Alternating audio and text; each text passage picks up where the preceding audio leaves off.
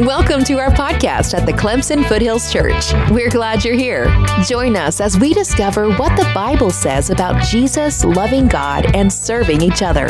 Feel free to visit our website at clemson foothills dot com and find us on Facebook at Clemson Foothills Church. At C F C, we're just a group of people following Jesus and helping others do the same. So hopefully this podcast will be useful to you. Now let's dive into the episode for this week.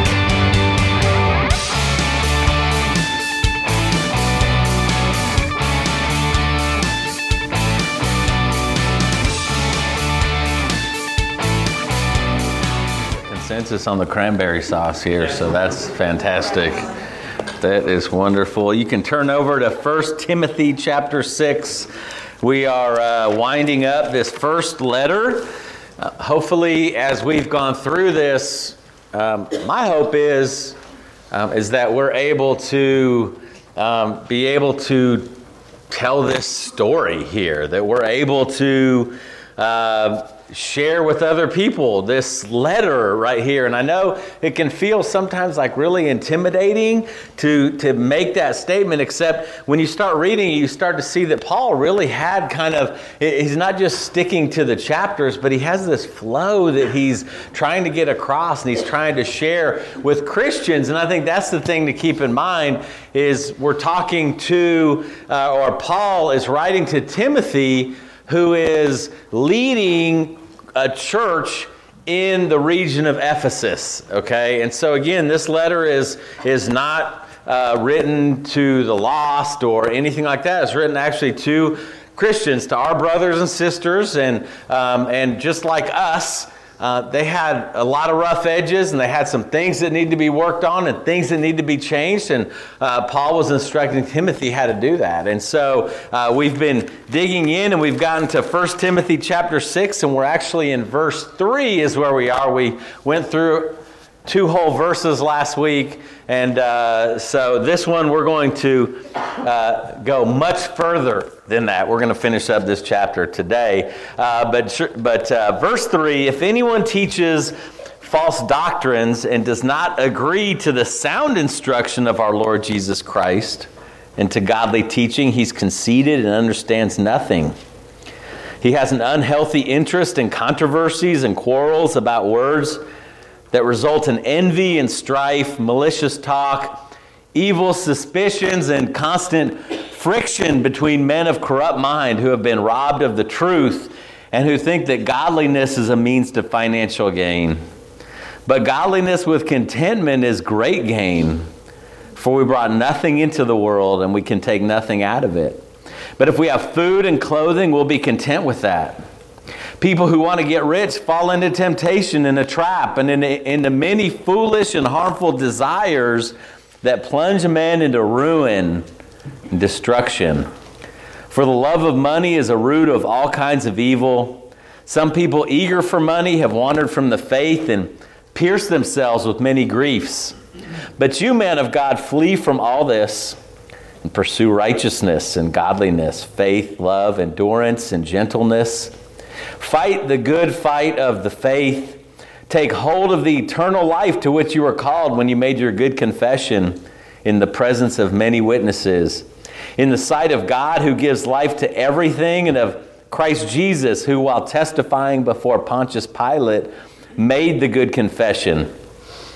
I charge you to keep this command without spot or blame until the appearing of our Lord Jesus Christ, which God will bring about in his own time. God, the blessed and only ruler, the King of kings, the Lord of lords, who alone is immortal and who lives in unapproachable light, whom no one has seen or can see. To him be honor and might forever. Amen. Command those who are rich in this present world not to be arrogant, nor to put their hope in wealth, which is so uncertain, but to put their hope in God, who richly provides us with everything for our enjoyment. Command, command them to do good, to be rich in good deeds, to be generous and willing to share. In this way, they will lay up treasures for themselves as a firm foundation for the coming age, so they may take hold of the life that is truly life. Timothy, guard what's been entrusted to your care. Turn away from godless chatter and the opposing ideas of what is falsely called knowledge, which some have professed, and in so doing have wandered from the faith. Grace be with you. And so we see Paul wrapping it up. He's finishing up here, and as you notice, he's really bringing some things together. Um, it almost seems a little bit kind of disconnected maybe here because he's been so like on task so far, but he seems to be kind of going into some areas. And as you can tell, probably like us, when we write a letter to somebody and you're wrapping it up, it's kind of like you're putting in your last and final thoughts. We've already heard about the false teachers that are in Ephesus. If you guys remember that in chapter one, we read about that already. And he told Timothy, I want you to go to Ephesus and I want you to command certain men not to teach false doctrines, okay? Timothy's already been given this command. He's already been commanded, hey, get in there and deal with this. Um, but he goes in and it's a little bit of commentary that Paul's giving here. He said, if anyone teaches false doctrine and doesn't agree to the sound instruction of our Lord Jesus Christ in the godly teaching, he's conceited, he understands nothing, and he has an unhealthy interest in controversies and quarrels about words. Here's, there's something really interesting, I think, for us to be, be able to draw out of this, okay? Number one, there's two opposing words that Paul uses here. One is healthy and one is unhealthy, okay? Now, here's the interesting thing. We all know what that means, right? We understand that. The interesting thing, for the past three years, that's been almost the topic of conversation everywhere, is about health and what's healthy and what's unhealthy. And the interesting thing of our lives spiritually should be healthy. All right? A healthy, a healthy spiritual life is vibrant and, as, as Ben was saying, joyful and prayerful and grateful. It's just like our bodies when we're unhealthy. It's just not clicking right. It's not, you know, there's too much effort or your body is like suppressed or whatever it is. But he says here, if anyone teaches false doctrines and doesn't agree to sound instruction, that word sound actually means healthy instruction. All right, so he's saying, hey, again, this commentary on on it, the false teachers in the church, he says, if they do that, they're conceited and understand nothing and have an unhealthy interest in controversies and quarrels about words. But here's the interesting thing that I'd like for us to zero in on right here, okay, is he says this, he's conceited and understands nothing.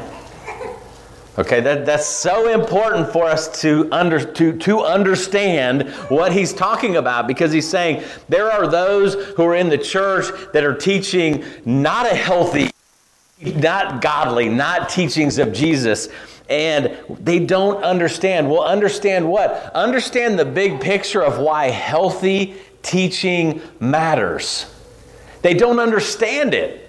Okay? And it's this idea of being able to go out and go, why is why is sound instruction so important? Why, why is it so important that we handle the word well? Why is that something that is so valuable to a community? The, the reason is, is because it promotes a healthy community. It gives us the idea of what God is telling us for our church, for our family, for our community, to be together and to be healthy. That's one of those things that the world, the world really, I think we all agree with this. The world has no idea of what a healthy community looks like. Okay? It's all full of dysfunction. It's all full of selfishness. It's all full of all of these things. And so when there's not sound teaching, sound teaching from Jesus, then there's something produced here. He says that, that when there isn't godly teaching, when there is false teaching, the result is this: envy, strife, all right, uh, uh, malicious talk, evil suspicions, constant friction between men of corrupt mind. All right, is that what you would love to invite people to be a part of? Come into this community and place the, the groups that you're a part of that are full of strife and envy and malicious talk and all of these different things and suspicions. Just come in, and it's really not that different. He's saying this is what Teaching that isn't sound, this is what it produces. Okay? And all we have to do is just very simply, you know, when you look at this and you go, okay, well, if if unsound teaching produces envy and strife and all these things, you look at the opposite of that, okay? What is sound teaching meant to produce? Love and contentment rather than strife, right? It's supposed to, instead of strife, peace and harmony. Instead of malicious talk, honoring one another. Instead of suspicions, it's it's we're really called together to have useful and intentional and encouraging faith-building interactions with one another.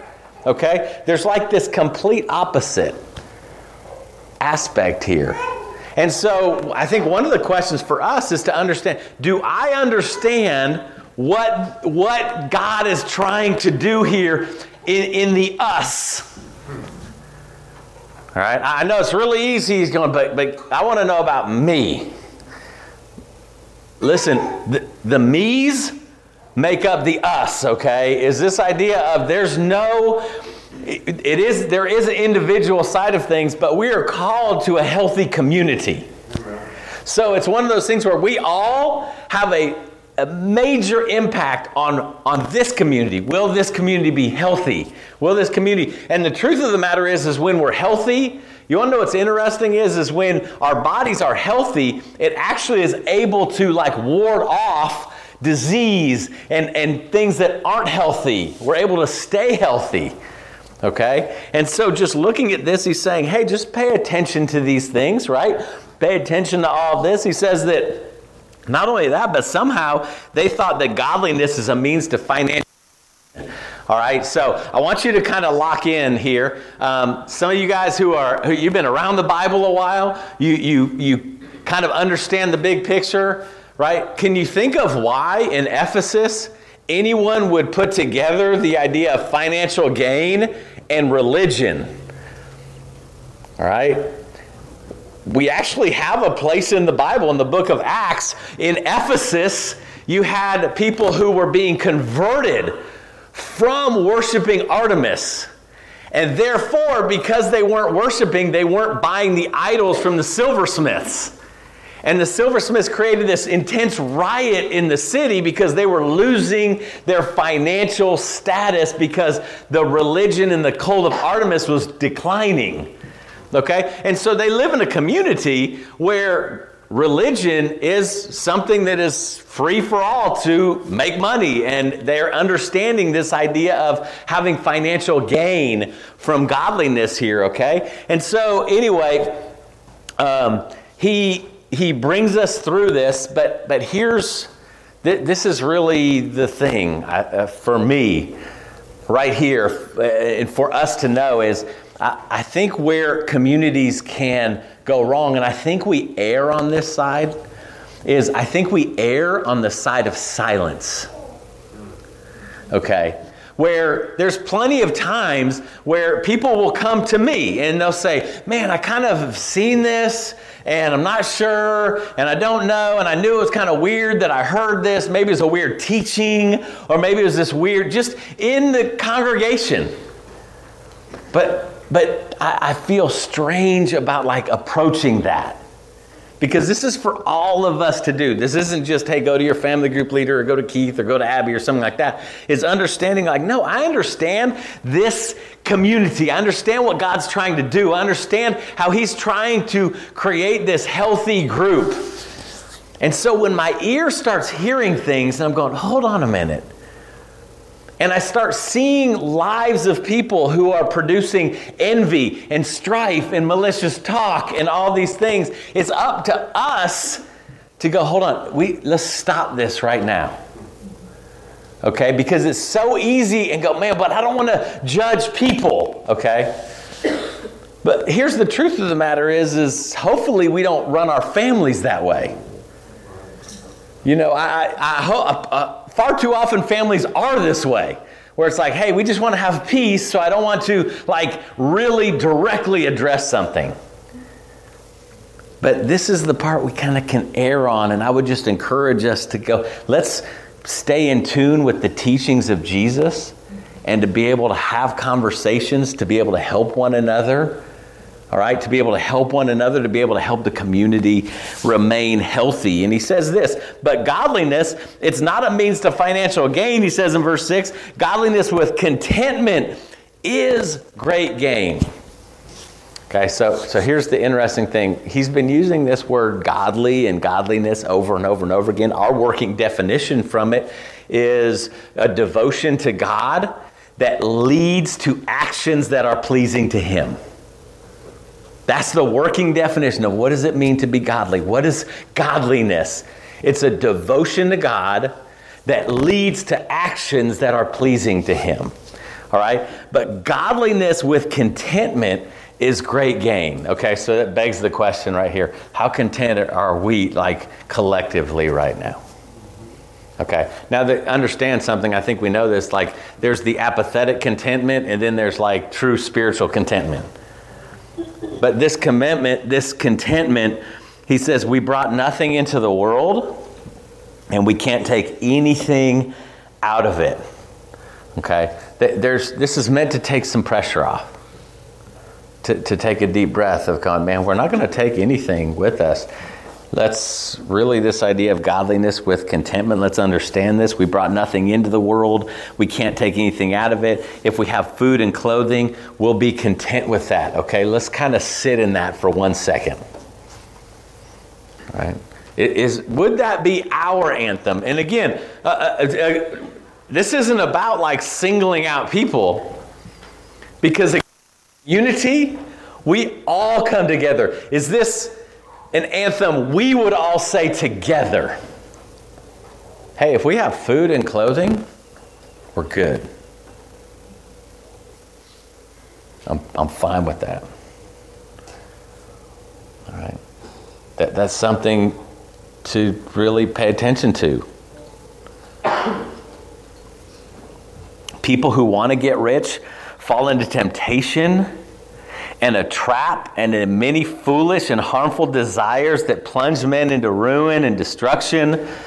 For the love of money is a root of all kinds of evil. In fact, some people eager for money have wandered from the faith and pierced themselves with many griefs.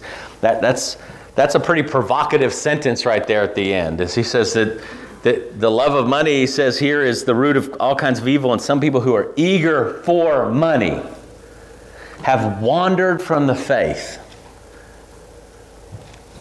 A lot of us in here, you probably think you can't ever wander from the faith.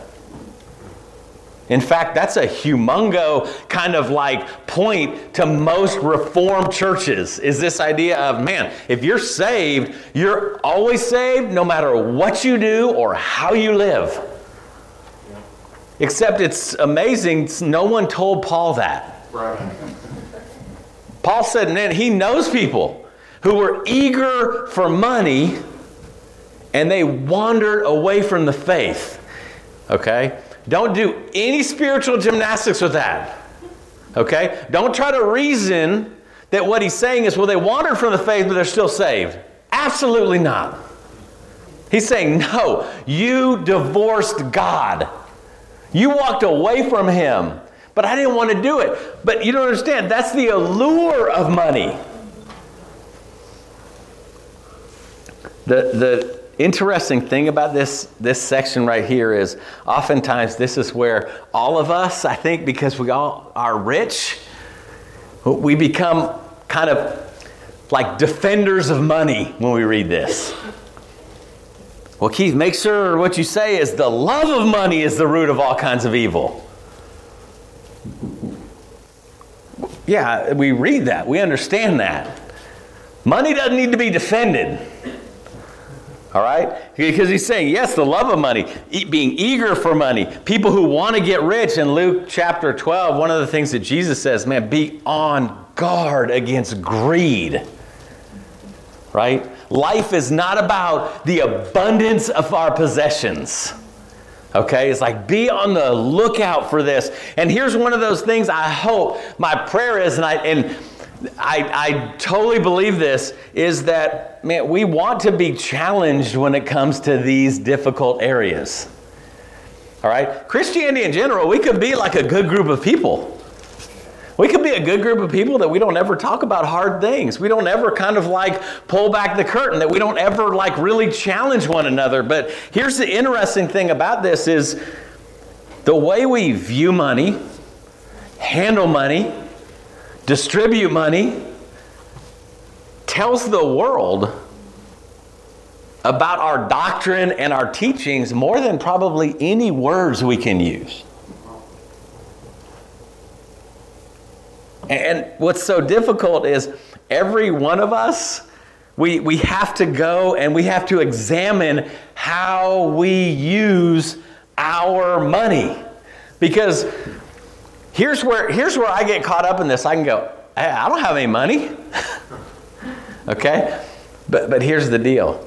The question isn't how much is in my savings account. The question isn't how much is in my checking account.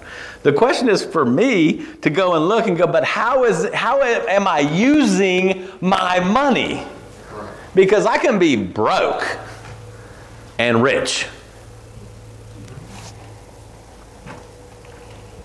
Right? Is I, I can just not say no to anything. I can have everything I want. I can eat out as much as I want. I can drink as much Starbucks as I want. I can do all the, you know, now I will say this, Lauren and Jessica, man, they're, they don't fit into this because they've learned how to like cheat the Starbucks system to where they get six or seven cups of free coffee a day, okay? I'm, I'm trying to learn how to do that at all in, okay? So I'm just trying to figure that out. But, um, but, yeah, but, um, but it requires us to go back and go, but how am I using this money? How am I using all these things? Now, here's the interesting thing is what the world has been, and we have to understand this, what the world has trained all of us in for years and years and years. And if we don't understand this, we're gonna get a really kind of weird theology, is the world has trained us to be scared. The world trains us to be scared. I, when you're watching television, watch the commercials. The commercials are meant to make you scared. If you watch the political commercials, they're about trying to make you scared. Don't vote for this person, they'll ruin everything. Okay? And then the other person has the thing, they say the same thing. Right? But how much more fearful can I make you? Because then, so here's the interesting thing is, is, is is that we've been trained by that, and that's not a really easy kind of yoke to break. Even when we have the greatest of intentions, even when we want more than anything to follow Jesus, if we don't like understand, we have been trained in the in this realm of fear and anxiety every day, our entire life. Okay? When we come together, we are just an anxious group of people coming together. That doesn't mean I'm not talking about anxiety like I have anxiety diagnosed or not. That I'm saying that the world has trained us to be anxious. The world has trained us to be scared. The world has trained us to do these things. If you want to write this down in Philippians chapter four, I love this. Paul said, I've learned to be content in every circumstance. Boy, is that a, isn't that, what a higher calling, right? What a higher calling. I've learned to be content with when I have much and when I have little. I've learned to be content, taking a deep breath and going, hey, you want to know what? We have enough. In fact, you want to know what we all have in Christ? We have abundance. We we have abundance in Christ. Okay? And he's saying, man, these these teachers even that are coming in, they're trying to teach something is, is that you don't have enough. And even godliness can be for financial gain. And and he's saying, he, here's the interesting thing about this is, is there is a trap that we can fall into when we feel like I don't have enough. Okay? I, I felt like watching college football yesterday. There was a company that kept having an, a, a commercial over and over and over again. It was E-Trade. And it was amazing because it was so, like, it was so alarming about you are not going to have enough money to retire, and then all hell is going to break loose in your life. And painting this picture of destitution and painting this picture of like, man, you know, I, it's it's absolutely like I'm sitting there watching it and I'm going, oh my gosh, my family's in trouble. Like we're in trouble right now. Okay, because they'll say things and then they'll, you go to the E-Trade site and they have a thing. Well, hey, uh, put in how much money you have to retire right now and your age, and we'll tell you how much you need. Don't ever do that calculator. Okay? Don't ever do it, because you know what it's telling our brains is you're in trouble. You don't have enough. You need to put more in. You need to take care of yourself. And we use words when it comes to our, our draw to this beautiful money. The draw that we use, we say, no, I'm not tempted by it. I'm not fooled by it. I'm not like drawn into it. I'm financially responsible. We say things like, man, no, no, I want to make sure because I don't want to burden my children. You do understand, right? Like as disciples, children take care of their parents.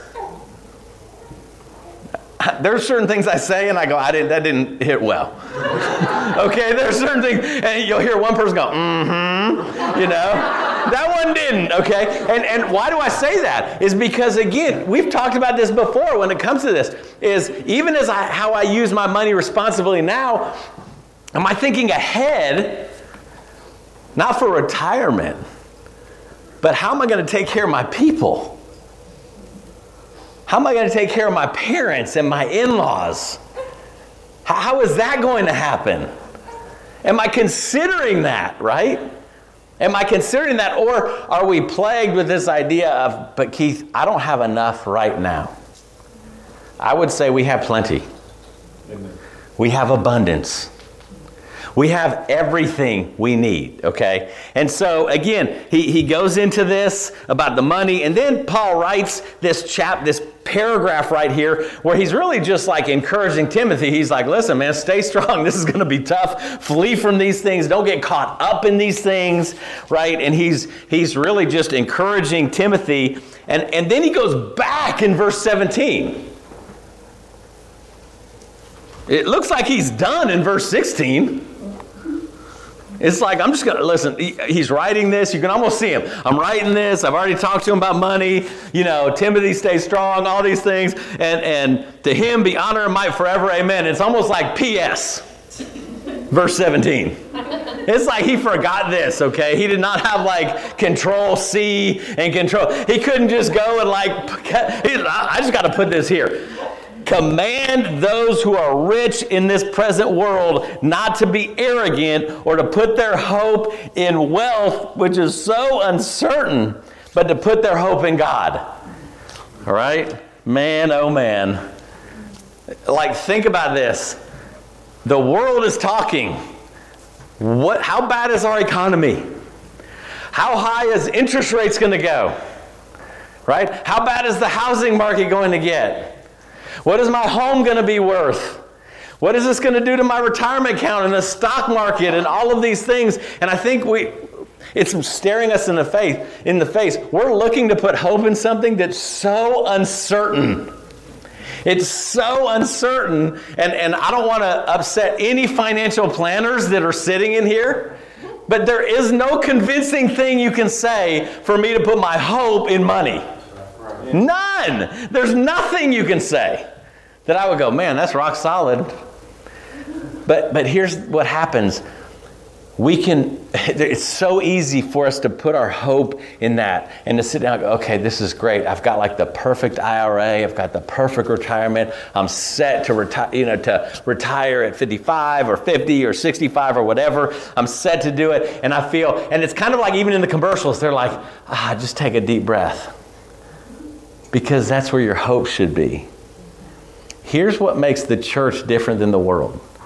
A community, not one person, a community of people that go, I'm not putting my hope in that. But aren't you worried about what? That I may have to work longer. See, retirement's an invented thing. Okay? I mean, we, have we, it's invented. This idea of like, no, no, no, man. I mean, if you were a farmer, you didn't retire. You needed to grow food. You were like, hey, I'm a farmer in my community, and I help my neighbors with food. But man, when I turn fifty-five, I'm going to stop doing that so I can go and go on a ton of great trips. Okay, it's like, no, man, you till the soil. But I'm sixty, but I'm sixty-five, but I'm seventy, but I, yeah, yeah. Mm-hmm. Yeah, that's true. This may be ruining the dreams. This is ruining the dreams, right? Like, oh, but what about, you know? It is, but it. Listen, the, here's the difference. Again, this is that idea of like a complete paradigm shift in the way we view money and things and people and relationships and all of these things. And we can easily be fooled into thinking, but no, Keith, you don't understand. I could do this and still be faithful. Maybe. Do you want to take that chance? All right. Is this going to be a city on a hill where people who are racked with anxiety over money and possessions and things can come in to an unanxious group of people going, hey, we're good. It's going to be okay. Right? He says, don't put your hope. He said, and here's the great thing. But to put their hope in God, who richly provides us with everything for our enjoyment.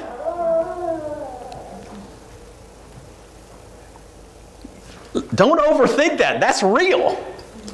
Okay? It's kind of like Ben was saying before. It's kind of like, oh, man, this stinks. You mean I go to church and now I can't retire and now I can't buy Starbucks and now I can't. And, and going, hold up a minute, man. Here's what contentment does. It, it just goes, you want to know what? I'm trusting in God who, let me see these words here, richly provides us with everything for our enjoyment. That means I don't have to go after it. I don't have to go after that. I don't have to go after leisure. I don't have to go after enjoyment and all these things. He's just saying, no, God actually, it's kind of like Ben was saying, it's like we fight against things. Like, you know, is oftentimes we fight against it to the point where we don't even allow God to do God things. Right. It's like, God, do your thing. I trust that this is true. Let me get out of the way here. Right, let, let me kind of back up, okay? He tells them, he says this in verse ten, command this, okay? Like he tells Timothy, get in there and tell the rich to do this. All right, like this wasn't an Ephesian suggestion here. He actually commands them, and he says this, he says, command them to do good and to be rich in good deeds. He says, here's what I want you to tell the rich in Ephesus. Be rich in good deeds. All right? That requires some thought ahead of time. Okay? Be rich in good deeds. To, to be generous and willing to share. Okay? So it's this idea of as co-laborers with God. All right? It's this idea of God. Again, this picture, I love this, is God going, okay, I've got my people, and I'm going to do amazing things amongst them, and I'm going to cleanse their sin, and I'm going to give them the Holy Spirit, and they're going to do greater things than I've ever done before. And here's what I'm going to have them do. They're going to be my distributors. I'm going to give them things. I'm going to put them in workplaces where that's their ministry. Right? There, it wasn't like teen ministry and campus ministry and married ministry. It was like, no, people are going to go work, and they're, where they're at work, that's going to be their ministry. That's where my people are going to be spread out. So wherever you work, you're leading that ministry in sharing the gospel, in making disciples and doing things. But he's also saying, I'm going to give them everything because I want them to distribute what I give them.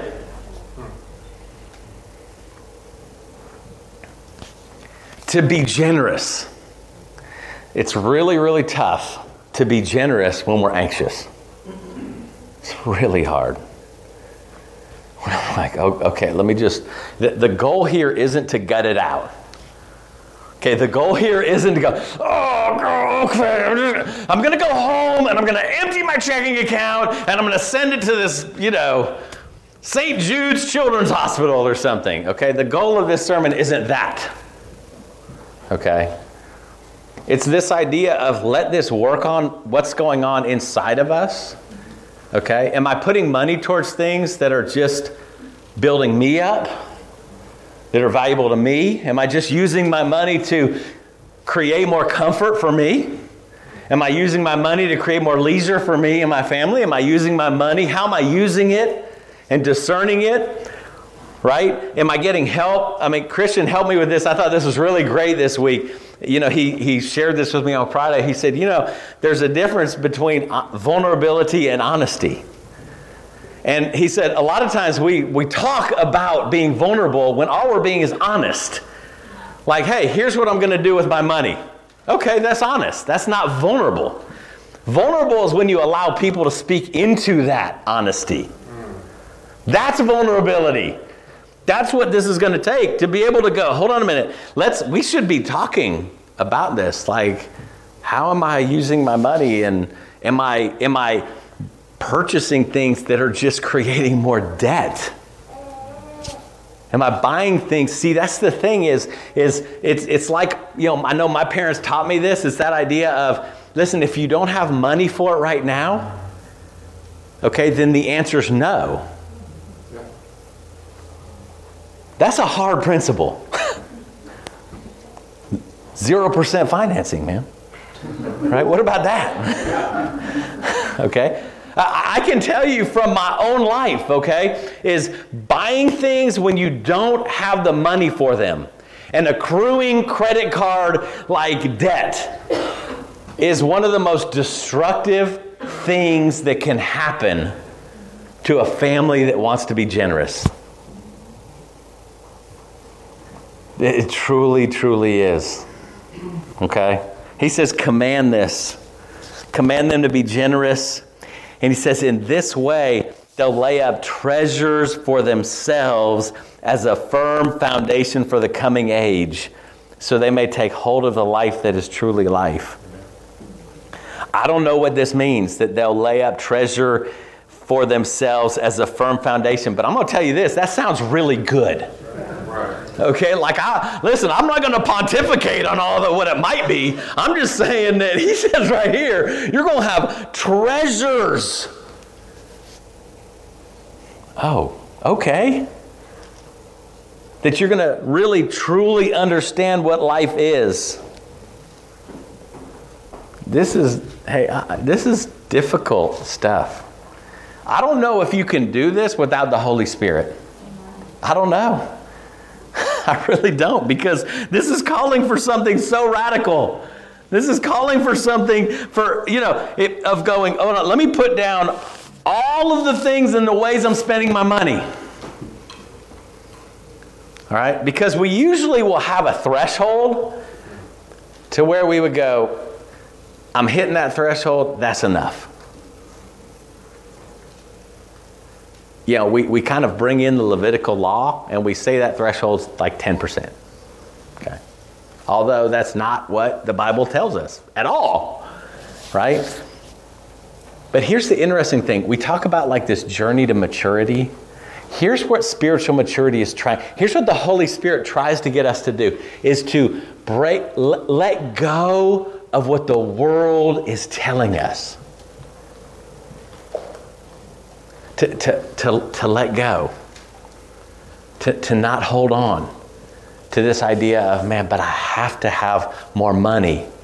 I have to have this. I have to have these things. I have to go and do this. I have to pay money for all that. Instead of going, man, let me just be very liberal in my generosity and my view of money and all of those things. Let, I, let me flow. Because here's the interesting thing. We follow a king who gave everything. That's our king. We're apprenticing under him. All right? His message would be, I'm going to bring you guys to a place where you're giving everything, man, that you're just, you're letting it all hang out. Okay, and I know this can stir up a whole lot of things. I know this can stir up some anger and frustration and all these things. And here's what I would say about that. Be okay with that. Like, go ahead and sit in that for a little bit, because if it's like stirring up some things, like, he doesn't understand. I got to have like five shots of espresso every morning, you know, and all that kind of stuff is, is like, hey, just sit in it. And, and so, but there are some things. So I don't know how many people have watched that that movie, The Chosen, that just came out. It was really good, man. It really was. It was fantastic. I love it. It got my kind of gears turning afterwards about, you know, the conversations Jesus would have with us. And it would be fascinating after this. You know, could you imagine if you would go home and Jesus is like sitting in your in your front room and he's like, hey, come on, y'all, sit down. All right? And you would be like, I love this guy. I mean, you look at that guy on the screen, man. You're like, I already love this guy. And he's just an actor. Okay? But if Jesus was there, he goes, hey, come on here and sit down. And man, you feel fully loved and taken care of. And he says this, hey, listen, man, true or false, Keith? He goes, let's talk, man. True or false? Man, you you order your life around what I'm asking you to do. What I mean by that is, is you order your life around praying and searching for people of peace to bring them to me. He goes, that's what you do, right, Keith? Well, I mean, yeah. Okay. Okay. Well, true or false? Can you see he's just drawing us out? I can just totally see this. Okay, true or false? Okay, is what you're trying to accomplish in your life, is what you're trying to accomplish taking priority over this ministry of reconciliation? Is what you're trying to accomplish taking priority over that? But you don't understand. I got to get good grades in school. You understand? Okay, yeah, here's the deal. Um... Man, people have gone to college and gotten great grades and never forsaken any part of the body of Christ. That's happened. People do well at work without making work their Lord. Okay, it's clearly secondary. People have done this and continue to do this. And so it's this idea of, okay, Keith, we'll talk. You, you, you put your own name into this, okay? Keith, have you been more urgent about learning about retirement plans, investing, and crypto than knowing God's Word? I don't understand crypto. I don't understand Bitcoin. I don't understand how somebody, I don't know blockchain. Okay, I don't know all of that. And quite honestly, I don't care. All right? And I know there's people in here and you're going, but you know what, Keith? When you get, you're broke, don't call me for money. I'm like, we're in the community. I'm going to get some help, right? God, God. But, but here's the thing is, is, is I, can, I have conversations on a weekly basis that are so in-depth about finances and investment portfolios and, and Bitcoin and all of these things. And I'm just like, wow, I can't wrap my mind around that. And, and oftentimes it's the same people that are like, what's it mean to seek God first? I'll, I'll hold up a minute.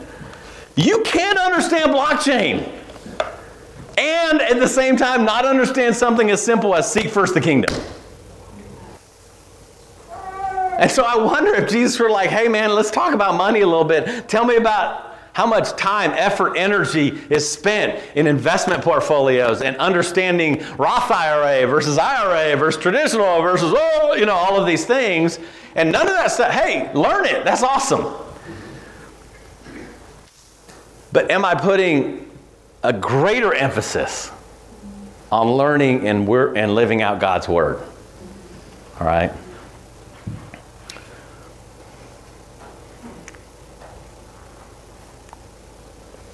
Here's here's the interesting thing, too. This goes back a little bit. I'm I'm bouncing back to the beginning where we're talking about health, spiritual health, okay, is we are coming out of, uh, again, uh, this COVID has outed us as disciples. And, and seriously, Jesus would have these conversations about money, But but just drawing out our heart here, okay? Just drawing out our heart to be like, man, I want to conform to this. I want to be healthy and I want to be all these things. But if you go, Keith, man, true or false, have you shown more zeal for covid nineteen awareness, eradication, and protection than the gospel? Like, I have evangelized the covid nineteen gospel. And there is not a soul that I've helped be reconciled to Jesus. I have fought the good fight of every part of what we need to be healthy in our in, in our country, in our city, in our household, in our nation. But I, I listen, I talk to someone about the gospel. Absolutely not. That hasn't happened. All right? And I think we've got to look and, and go, you know, what's trailed behind us over the last three years?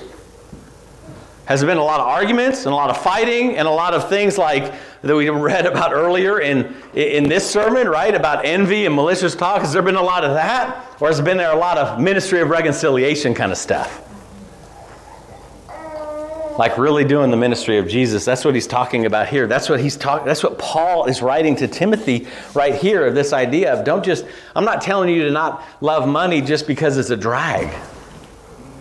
I'm telling you not to do it because it's going to be what divides and poisons and just completely like ruins a healthy community, right? There, there's this whole big thing here. Um, so, man, there's there's a lot of things here, and at the same time, not a lot. There's a lot of information. But there's also this idea of how do we walk forward with this information? I think first and foremost, okay, this is where me and you, this is what the beauty of like one another passages are. We need to speak faith into one another's life.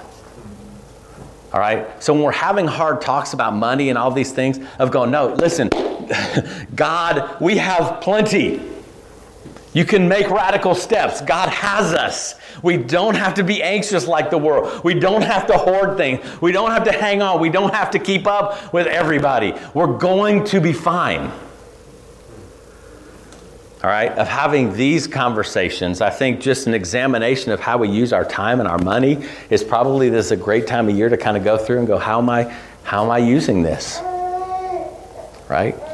But again, back to how important is this in a community to have these conversations and to be able to encourage each other. I think it's really easy to go, man, you know, if Stefan were, you know, let's say me and Stefan are having some smoking pig or something like that, and we're eating, and, and, and he's putting away like four, five platters, you know, and, and I'm like, and, and, and Stefan goes, Keith, man, I think, I think there, God has called me to this radical, like, I, I need to repent so drastically of how I use my money and my time. And I think it would be easy for us to go, man, don't be, listen, don't feel like you have to do that much.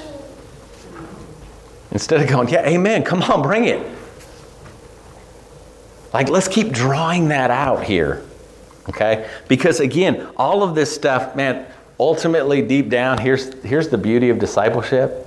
It just, the pressure is off. The pressure of worrying about money, the pressure of worrying about retirement, the pressure of worrying about not being taken care of, the pressure, the pressure's off. Because God has given an abundance.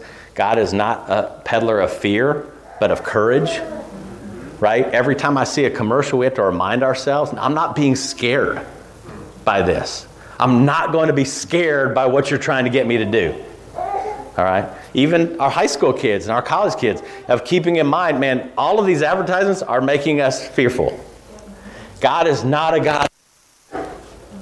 Perfect love drives out fear. Right. And so it's just, again, reminding ourselves over and over and over again, reminding each other we're okay. Let's be generous like Jesus. Let's not let's not be people who are allowing our anxiety and our fear to crowd out this idea of us being a city on a hill. Thanks for joining us. If you'd like to learn more about us or have any questions, please visit Clemson Foothills dot com. You can also text Foothills to nine four zero zero zero to stay up to date on everything going on here at C F C.